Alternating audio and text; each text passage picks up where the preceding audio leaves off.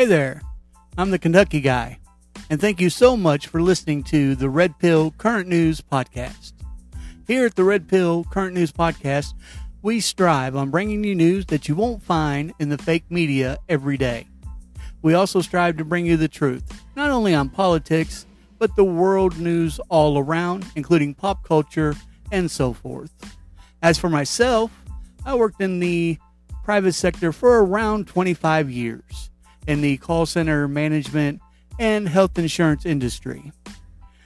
Due to unforeseen circumstances and health issues, I was forced into early retirement last year. Now, a couple years ago, I noticed that something just wasn't sitting right with the way our country was being ran or being politicized as. So I started doing research, a lot of research. And that's why I'm able to now host this podcast. I've been on other shows as well, discussing my views. I'm also on social media. I'm on the Clapper, Rizzle, TikTok, Truth Social, Facebook, and many more. You can find me at the KY Guy, Kentucky Guy, KY Guy, or KY Guy 80. Different ones.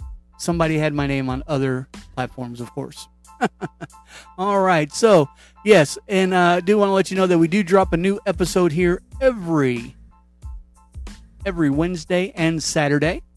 So be sure to hit that follow or subscribe button. No matter where you're listening to, we are on all podcast platforms. All right. So I hope you enjoyed today's show. And again, God bless and God bless America.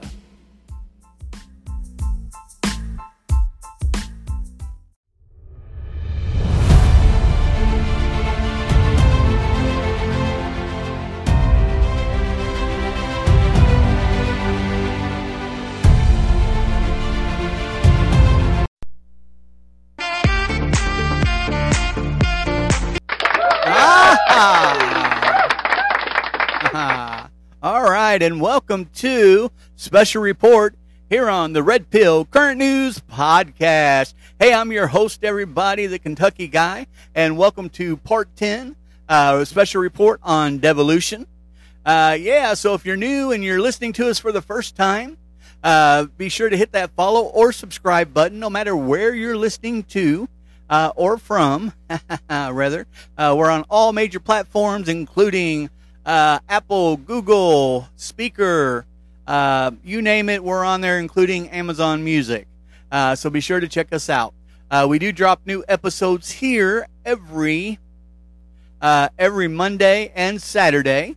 But I know today's Friday, and we do have this special report that I've been doing. So we do have special reports from time to time. We want to keep you guys informed on what's going on in this beautiful, crazy world of ours. Hope everybody is having a fantastic Friday. Very rainy here in Eastern Kentucky. That's something we don't need right now, but sure enough, we've got it. So, God knows what he's doing, so we'll just depend on him.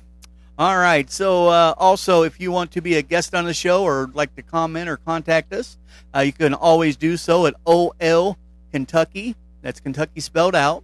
The number 99. At yahoo.com. OKentucky99 at yahoo.com. Also, for you wrestling. Oh, also, by the way, tomorrow we will have a special guest with us. Mr. Dustin will be with us, and he is a former Navy officer in the intelligence community. Was in there for 7 years. He's a family man. I think you'll really enjoy the interview. So that's tomorrow, so be sure to watch out for that. Let's see here. Also, for you wrestling fans out there, oh, yeah. We do have I do host a pro wrestling show called Against the Mat Wrestling Podcast. Against the Mat Wrestling Podcast. We do drop new episodes there every Friday and Monday. Now, we will be dropping a new episode today. Be sure to check it out. I do have a special guest that will be joining me. He's a huge wrestling fan. He is also the co-host he's the creator and co-host of Uncaged Voices podcast. Mr. Don Manningly. So he will be with us on today's episode of Wrestling Against the Mat Wrestling Podcast. Okay, so I've got a couple updates on news before we get into Devolution Part 10. Let's see, boy. Whew. I don't want to. I want to get in. I know some of you. I've seen the emails. Didn't quite like where I left off on Devolution Part 9, but folks, that episode was just getting too long. And most of our listeners, I've noticed through the analytics, if it gets too far over an hour, they don't watch the whole episode. And I think it's so important. I'll keep it shorter, you know, right at an hour or shorter on these type of episodes due to, I think it's important for you to hear the entire thing. So, and I appreciate those concerns. And that shows me that you guys are liking the reports, which really just keeps me doing them. Okay, because we're nowhere near the end of this, of course, but I want you to see it's a blueprint on why I believe devolution is still in effect and why I think our country still has hope. All right. Also, if you missed Wednesday's episode, I did have a special guest on. He is the founder of the Sovereign Man, Mr. James Hickman. Very good interview. A lot of intel about the economy. He knows a lot of history as well about the economy. So I thought that was a very good interview. If you haven't had a chance to check that out yet, please do so.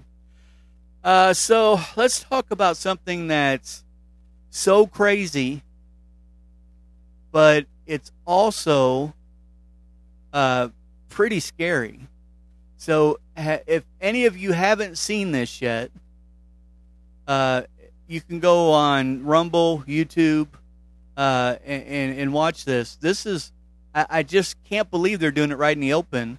The opening ceremony of the Commonwealth Games. I mean, this is for those of you that know about the Bible, this is satanic worship of Baal. Baal was pretty much this false idol god back in the day. And the people went astray. They were caught between, as Elijah put it, they were caught between two opinions. Okay, and what this opening of the Commonwealth Games in London did is they had this bull, right? This huge, it was like, I don't know, 20-foot high bull. It was all red. It had red eyes, and these people are dancing around it and worshiping it. And it's also pulling like slaves behind it. It reminds me, if you get a chance and you have the New King James Version Bible, look up 1 Kings chapter 18. If you've never read that, you should really read it.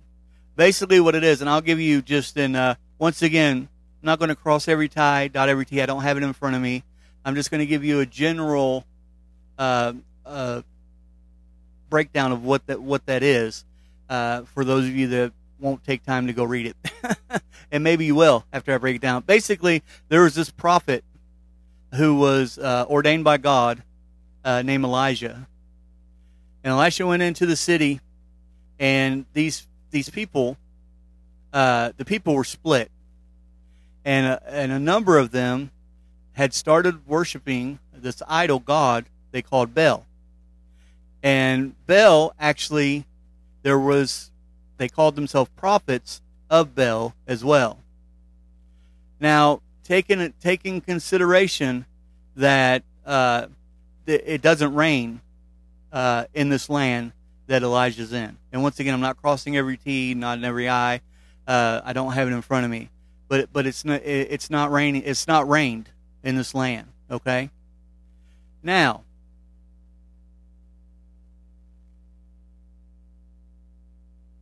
Elijah went to the so-called prophets of Baal, and he wanted to show the people, right? He wanted to show the people that his God was real, and Baal was fake. Their God, the worship, the idol god, was not real. So Elijah actually got the prophets of Baal to agree to I guess you can call it a competition. Okay. Anyways, and basically what this is they would both build an altar out of the same thing, same supplies and everything, right? And Elijah actually let the Baal prophets go first.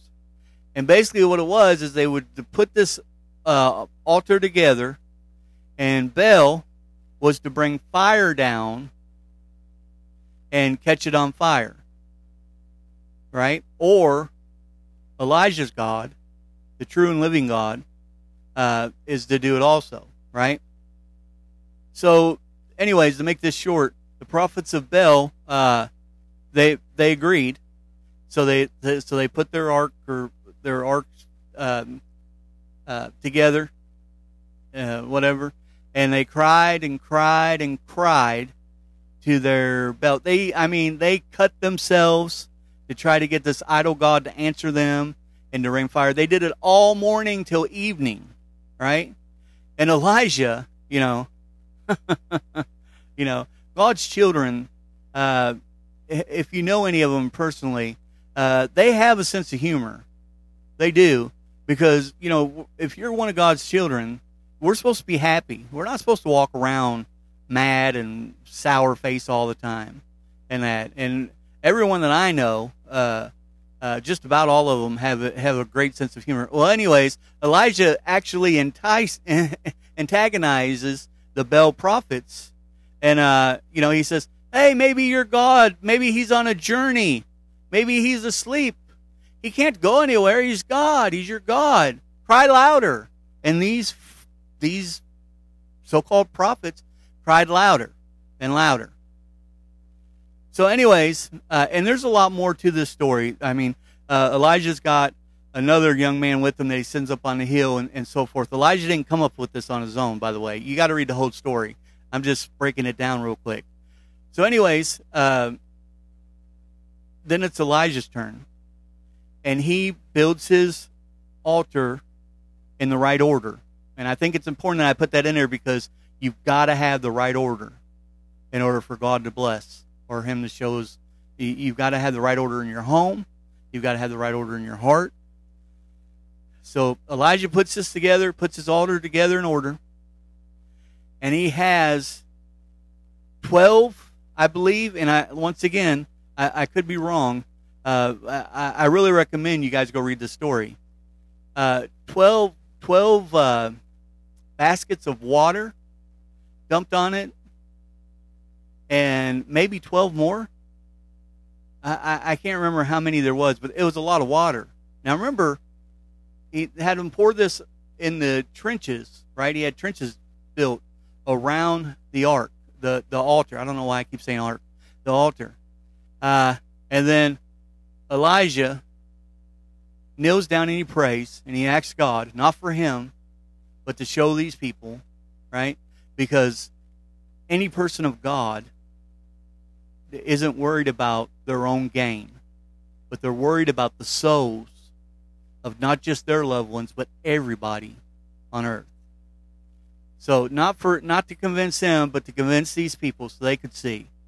And sure enough, God answered Elijah's prayer and shot down fire and showed. And finally, the lost children started coming back. Anyways, the reason why I tell you this story is because this is exactly, when I watched this opening ceremony that actually Prince Charles, of course, Mr. New World Order himself, kicked off, I was amazed. I was like, so the people that were against the evil ones, and you can't be a good person and go along with this opening ceremony. I'm sorry. You just can't. But the evil ones, they don't care. They're not hiding anything anymore. They'll show you, right out in the open. Satanic worship.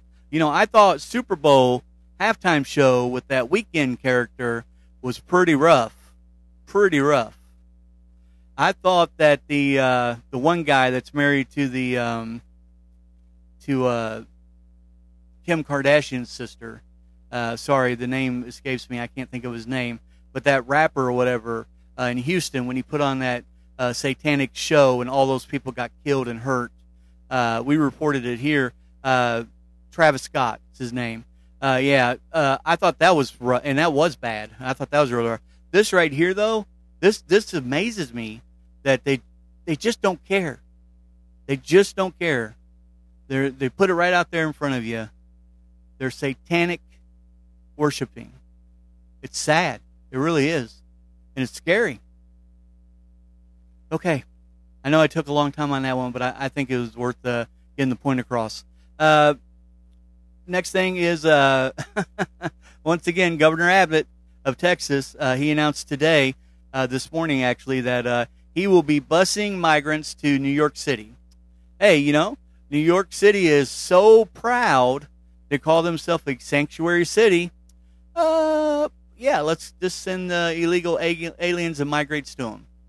My hat's off to Governor Abbott, and I've said this before over and over.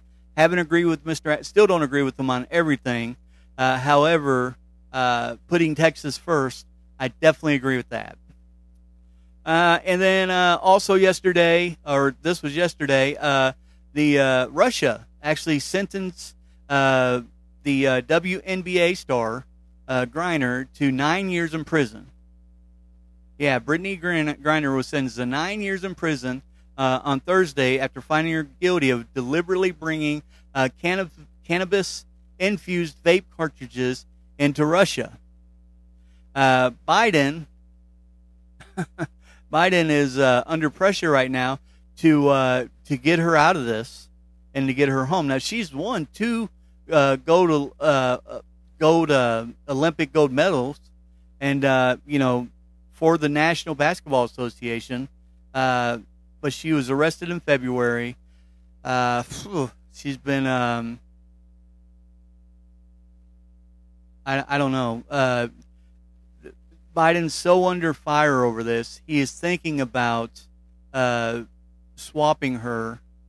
And the one guy, and I see this regime doing it, the one guy that they're going to, is that guy, the prolific arms dealer, everybody called him. That's who they're going to, that's who they'll end up trading for. Biden's promised that he continued to work for relief. He's going to act like he didn't have any other choice. So she got 9 years. She also got a 1 million rubles fine, which is right around $17,000 U.S. So, she's guilty, but she's guilty, and she needs to happen. Maybe it needs to happen over here, in the U.S. And you shouldn't. She shouldn't be doing drugs, and her an athlete, anyways. But I guess it was prescribed to her, though. So let me put that in there. I didn't realize that it was prescribed to her for pain, and I guess that's something that vape hash that a lot of athletes use now for pain. I don't know. I'm just telling you what they said. Something I thought that was pretty interesting. Former President Trump met with the Hungarian Prime Minister, and he actually he spoke at CPAC. And this guy here he's a conservative. I think so. I don't know a whole lot about him, but I did some research on Hungary after I seen him speak at CPAC, and he's turned that country around for the better. He actually made fun of the woke generation that's happening in the U.S. right now, which I don't blame him a bit. Also, if you haven't heard, we had to move 1,200 Army soldiers from North Carolina, Fort Bragg. They're going to be relocated. And this is so sad. And I blame the Army's colonels and everything. Basically what happened was they did an inspection and they found that dozens of the barracks in the Spokebomb Hill area of the military. Insulation did not meet the requirements. Heating didn't. Ventilation, air conditioning standards. The building has suffered mold issues, largely a result of a half-century-old air conditioner. Leaders seemingly have known about it for years, and that comes directly, thank you, from military.com. Wow. I mean, come on. That's sickening, man. These people are the ones that are putting their lives on the line, to keep us free and independent. And yet we put them in that type of environment. I'm glad they're finally doing it. Man, we need some more. We need some different leaders in our military, in that area, anyways. Real quick, Whoopi Goldberg. You guys know I don't like to talk about her. I think she's an idiot. Something she said, though, really, well, she says a lot of stuff that gets on my nerves. But this right here, man, she implied that God is fine with abortion. So on Wednesday, quote from Whoopi Goldberg, as you know, God doesn't make mistakes, Goldberg insisted. God made us smart enough to know when it wasn't going to work for us.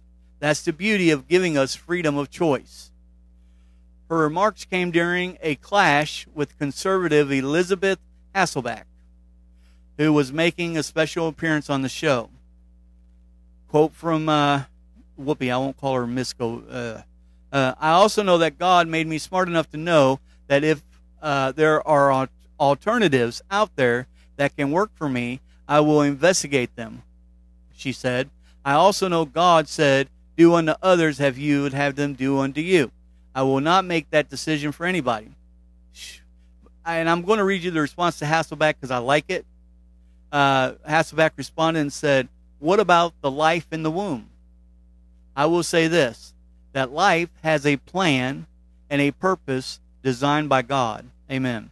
Hasselbeck had helped fuel the debate when she mentioned that adoption centers and pro-life agencies were options for women who find impossible to care for a baby.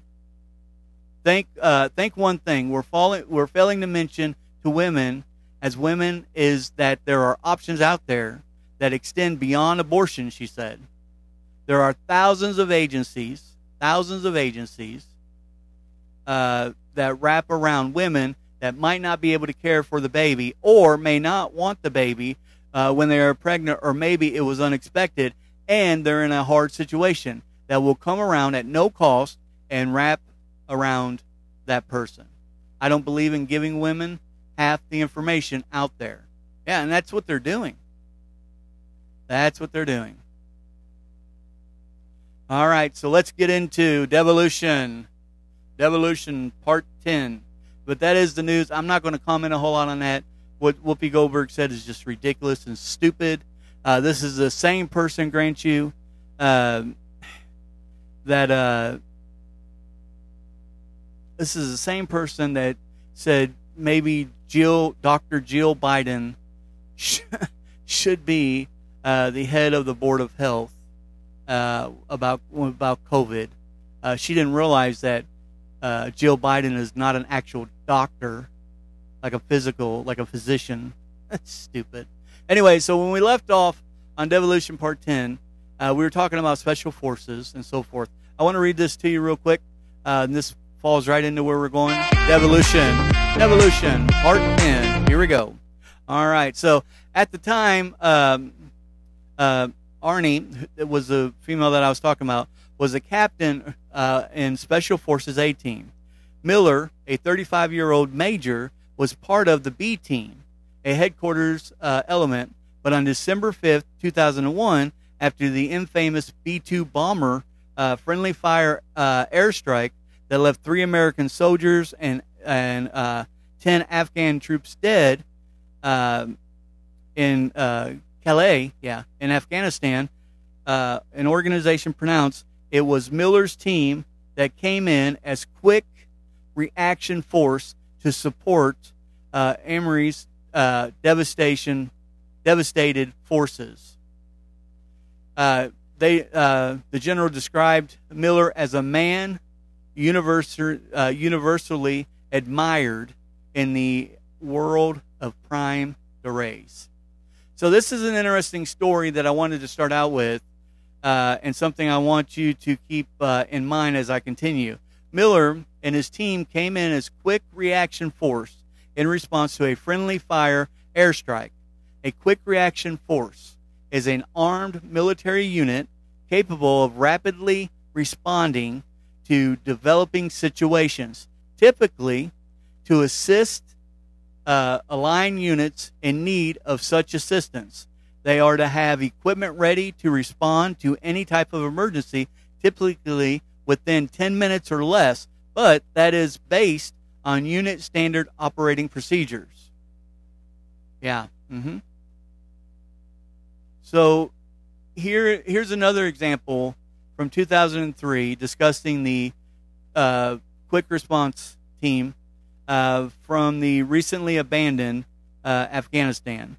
And basically, I'm not going to read the whole thing, but Miller would ultimately become the commander of the 2nd Battalion, the 5th Special Forces Group, having been a part of the 2003 Iraq invasion and completed multiple additional deployments to Iraq and Afghanistan, according to the documents made public ahead of his confirmation to lead the National Counterterrorism Center. Miller also spent 3 years of his Army career detailed from the DOD to the intelligence community. That's important, so be sure to make a note on that. So, and then Miller also spent 3 years of his Army career detailed from the DOD to the intelligence, more specifically, starting sometime in 2011 through sometime in, I think it was 2014, Miller was in his last assignment as an Army officer as Director for Special Operations and Irregular Warfare in the Office of the Assistant Secretary of Defense for Special Operations, Low Intensity, Conflict, and Independent Capabilities at the Pentagon. So as the Director for Special Operations and the IW in the Office of the ASD, he would be the third highest in command, specifically for Special Operations at the DOD, directly reporting to the Deputy Assistant Secretary of Defense for Special Operations and Counterterrorism, who directly reported to the ASD SO. This is a position located in the Pentagon. So, I mean, to simplify it, it's kind of trying to show you the chain of command here, right? So during the Benghazi raid on September 11th, and it was 2012, Chris Miller was watching the events unfold from the Pentagon and was a part of the team that would have been making operational decisions. In other words, he was present and directly involved with special operations, were halted from responding to the Benghazi Act. Yes. Hours later, according to the experts of the account by the U.S. diplomat Gregory Hicks, American officials in the Libyan capital sought permission to deploy 4 U.S. Special Operations troops to Benghazi aboard a Libyan military aircraft early the next morning. The troops were told to stand down.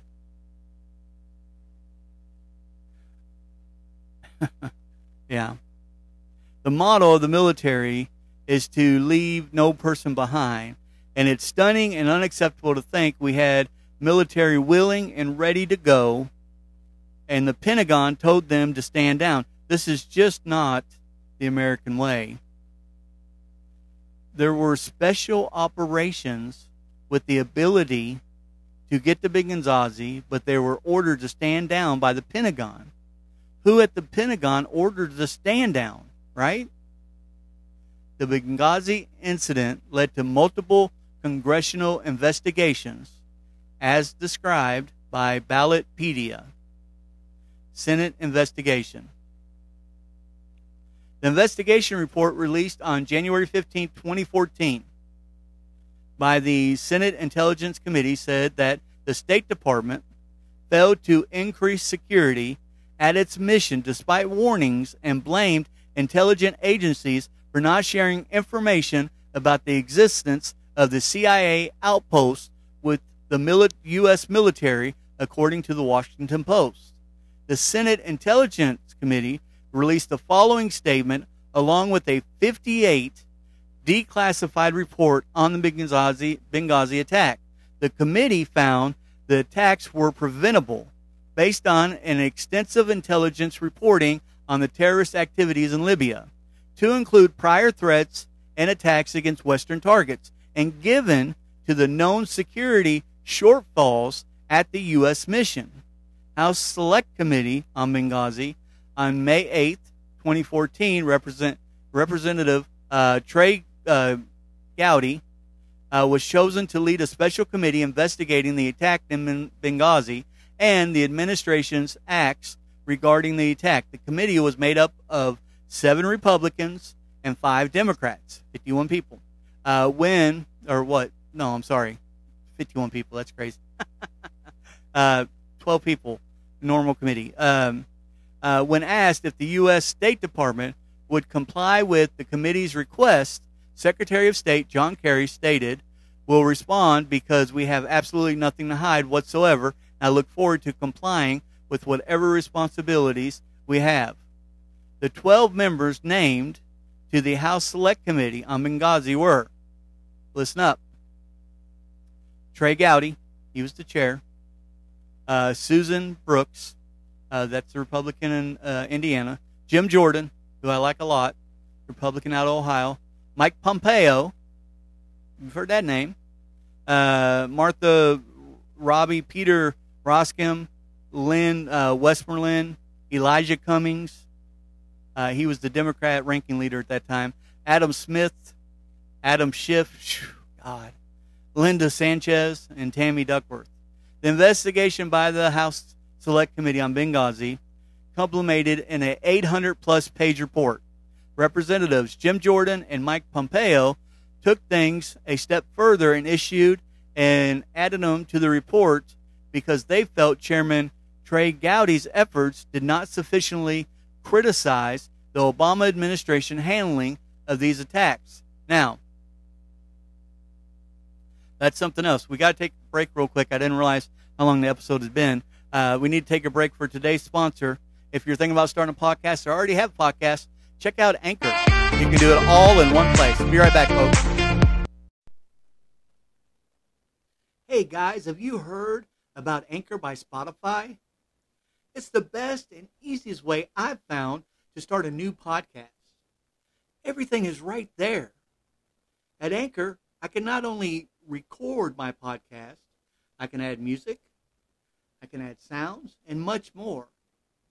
Also, I can trim and crop my podcast as well, all in one place, right there on my iPhone or computer. On Anchor, as a host, you can distribute your podcast on platforms like Spotify, Apple, and Google Podcasts, and many more. Everything is in one place. Oh yeah, I almost forgot. Best part of all, Anchor is totally free. Download the Anchor app today or go to anchor.fm to get started.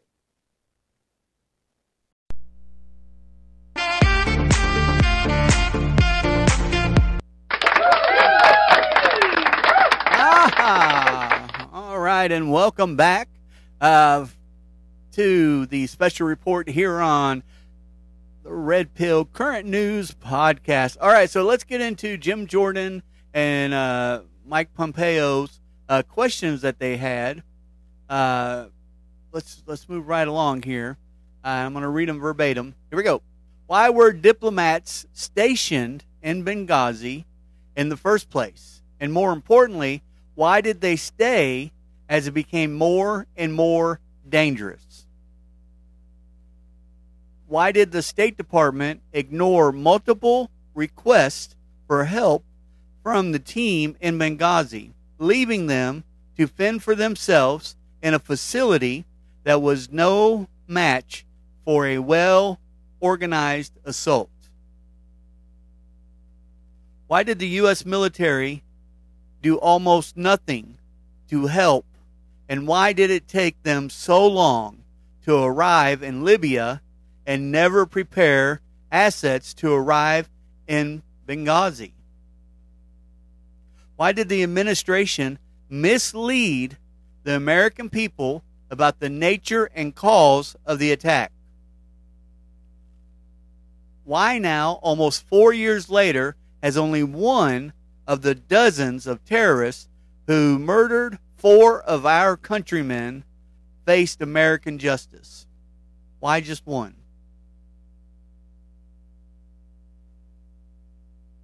Good questions. So I don't think we will.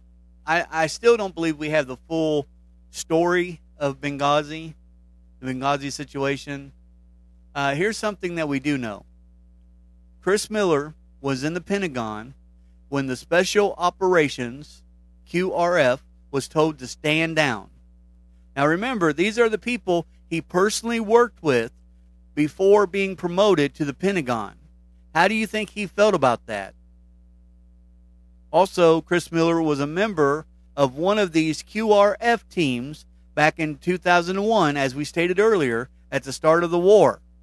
I can't imagine the same man who volunteered his team to be the QRF for the 2001 mission referenced above that we just talked about would be at all okay with the Pentagon's response or lack thereof to the Benghazi incident. The political establishment was using the military to advance their political agendas. They created a bureaucratic chain of command in which operational decisions were made through the Pentagon. I really don't believe that this sat well with Chris Miller. And I believe I can prove it in a couple of his comments that he made in November 18th, 2020, when he, along with Israel Watnick, announced the evaluation of United States Special Operations to a level on par with that of the other branches of armed services. Good morning, everyone. This is, I'm not saying good morning. This is Mr. Miller's comments. Good morning, everyone. Wow, what a week. The old cliche, if you want a friend in Washington, D.C., get a dog. May be true for many. But for me, I know I can come to Fort Bragg and be with my brothers and sisters in Special Operation Forces who will always have my back. It's an honor to be here on this hallowed plaza where we are reminded of the enormous sacrifices and burdens shouldered by our nation's special operators, these brave heroes who were first to the enemy's doorstep, mark in the aftermath of September 11th attacks in 2001. Only weeks after that dark day in our nation's history, they plunged into danger to bring justice to the terrorists who took thousands of innocent American lives, and they will be the ones who continue to deny safe haven to violent extremists and maintain unrelenting pressure on the road to stability and lasting peace in Afghanistan and Iraq.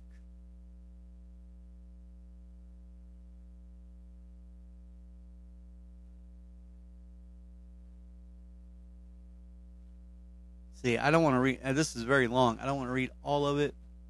I'm going to read you a couple bullet points here.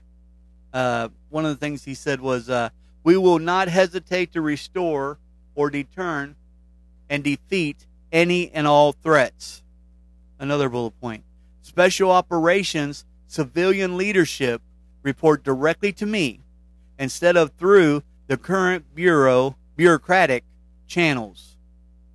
This historic step finalizes what Congress has authorized and directed and will put Special Operations Command on par with the military services for the first time.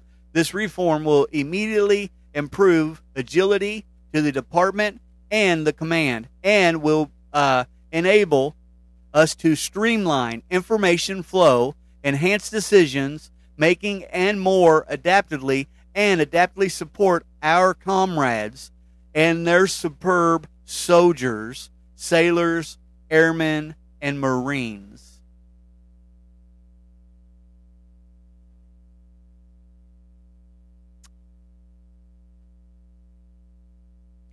Yeah, that's very well said. We want to bring the current war to an end in a responsible manner that guarantees the security of our citizens, transforming the department for great power competition, a whole of government effort to combat transnational threats. Prepare our special operation forces for this new era of great power competition, who understands the fundamental nature of war, who remain committed to defeating every threat, and who are undeterred by the high price of victory. And I think that, you know, this almost feels like a direct shot at the Obama administration and what they stood for, and especially their handing of Benghazi. Chris Miller and the Special Operation Forces account for just one aspect of the Benghazi incident. General Michael Flynn accounts for the other. Now, I'll try to say this the best I can. So General Michael Flynn was never scared to speak his mind and was often critical of the Obama administration and the reality of the war in Iraq and defiances within the intelligence community. So Flynn was commissioned in the U.S. Army as a second lieutenant in military intelligence in 1981. His military assignments included multiple tours, and he had an extensive career in the military intelligence. He and his superior, General McChrystal, streamlined all intelligence so as to increase the tempo of operations and degrade the networks of Al-Qaeda in Iraq. He served as the Director of Intelligence of the United States Central Command from June 07 to July 08, as the Director of Intelligence of the Joint Staff from July 08 to June 09, then the Director of Intelligence of the International Security Assistance Force in Afghanistan from June 09 to October 2010. In September 2011, Flynn was promoted to Lieutenant General and assigned as Assistant Director of National Intelligence in the Office of the Director of National Intelligence. On April 17, 2012, President Barack Obama nominated Flynn to be the 18th Director of the Defense Intelligence Agency. Flynn took command of the DIA in July 2012.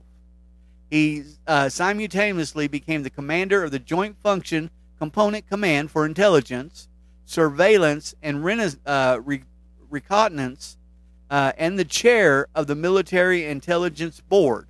Flynn was seeing the most classified military intelligence ever available.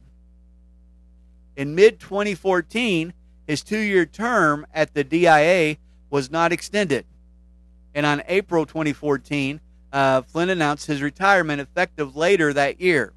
About a year earlier than he had been scheduled to leave his position, he was reportedly effectively forced out of the DIA after clashing with superiors over his allegedly chaotic management style and vision for the agency. Now, according to Flynn, He said in one final interview, as DIA director, he felt like a lone voice in thinking the United States was less safe from threat of Islamic terrorism in 2014 than it was prior to 9/11 attacks. He went on to believe he was pressed into retirement for questioning the Obama administration public narrative that al-Qaeda was close to being defeated. So Flynn retired from the U.S. Army with 33 years of experience on August 7, 2014. On November 10, 2015, Flynn gave an interview to the Special Inspector General for Afghanistan Reconstruction Lessons Learned Project, later published as a part of the Afghanistan newspaper. You get a chance, you need to look that article up, because that's got a lot of good information in it. Michael Flynn was somebody who knew where the bodies were buried. He was the director of the Defense Intelligence Agency during Benghazi. Benghazi was the direct result of Obama administration corrupted, as detailed by many, including written by an article that you can find. It was written by Mike Flynn, General Mike Flynn himself, to Fox News. One thing he did say in there that caught my eye was, by ignoring military and intelligence officials, she, referring to Hillary Clinton, let personal interest conflict with U.S. foreign policy. Michael Flynn is perfectly describing the war between the White Hats and the military and the corrupt political establishment. Flynn was one of those intelligence officials ignored by Hillary Clinton due to her own personal interest. So the article that I was referring to, using no classified information, imagine what else Flynn actually knows from this time, as he was the director of the DIA with access to the highest level of classified information within our military. Michael Flynn represented the biggest threat to the political establishment. This is the reason why Obama actually told Trump not to hire Michael Flynn when Trump took over, which naturally Trump ignored. Obama said something to the effect of he was not fit for a high-level role in his administration. Trump thought he was just joking. You know, Trump didn't think he was joking. Trump knew that Michael Flynn was exactly who he wanted and needed to help take down the political establishment once and for all. Trump knew it, and so did the political establishment. This leads us to the last scandal from the Obama administration that we'll be talking about, Spygate. When Donald Trump won the 2016 election, the Obama administration, along with the entire political establishment, was shocked and in a panic. And I do you guys remember that? I mean, I thought CNN news anchors were crying. I mean, it was something else. Their criminal enterprise was at risk of exposure. General Michael Flynn was their worst nightmare. They desperately needed Flynn out of the picture, so they turned to who they always turn to: the MSM, right? Media, big tech, and the intelligence community. Those three groups colluded to create the false story that Flynn was a Russian agent. They framed Flynn to get him kicked from Trump's cabinet, and then they used that as a springboard to move forward with their fake Russia investigation. At the time, it was considered by many to be the greatest political crime in American history. In my opinion, it was surpassed by the theft of the 2020 election. On a broader scale, however, the election theft was perpetrated to cover up for the Russia hoax, along with the rest of their crimes. So maybe we can consider the whole series of events as one continuous political crime, thus being the silent war. Brian Cates is second to none when it comes to all things considering Spygate. It was one of his articles that I came across when doing research that actually got me interested into this this criminal act. I advise you to look that up, Brian Cates. He's got several articles out, and man, he knows about Durham and everything, and this scandal is so enormous. And yes, I do believe Durham is still coming. He came out once.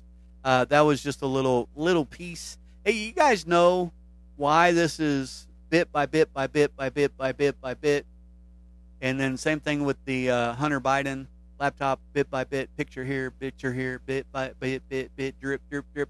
Pain. Imagine how much pain they put Donald Trump through in the last 4 years when he was in office, right? Imagine how much pain, and you know how much pain they put the American people through in the last 50 and 60 years. They want, the white hats want, in our military group, want these elites to feel pain. And they are. They are. Look at how far they're going. All you have to do is you can even turn on fake media, and you see them rushing around, making this up, making that up. Now they're trying to talk about indicting Trump and all this junk. It's just stupid. So it looks like the Durham report is being set up to drop around the same time as the Arizona forensic audit will be released. I do think they'll go hand in hand, the original and the true Arizona audit, by the way. Those two reports, they're going to have, and they're just leaking little bits of it, like I mentioned, but man, they are going to have so many consequences and will expose the biggest series of political crimes in our history. Remember something that I've always said. We're only going to see 20% out of 100%. 20% of what's been going on behind the scenes. That's all we'll ever know. There's 80% there that we'll never truly know. Never know, because we can't handle it. I can handle it. You probably, if you're listening to this, can handle it. But most Americans, most people in the world can't handle it. They just can't. But that 20%, doesn't sound like a big number, but man, it's going to be devastating enough. I can promise you that. The Durham report's also it'll expose the corruption, the scandals. Of course, the audits are going to prove the election theft and their cover-up. So the deep state puzzle. The political establishment loves to use the phrase systematic racism. They use it in an attempt to pin all American problems under a label that serves only to cause more division and hide the causes of the actual problems. The reality is that the far bigger systematic problem in our country is that of systematic political corruption. Joe Biden, he's the byproduct of this systematic political corruption created and carried out by political establishment.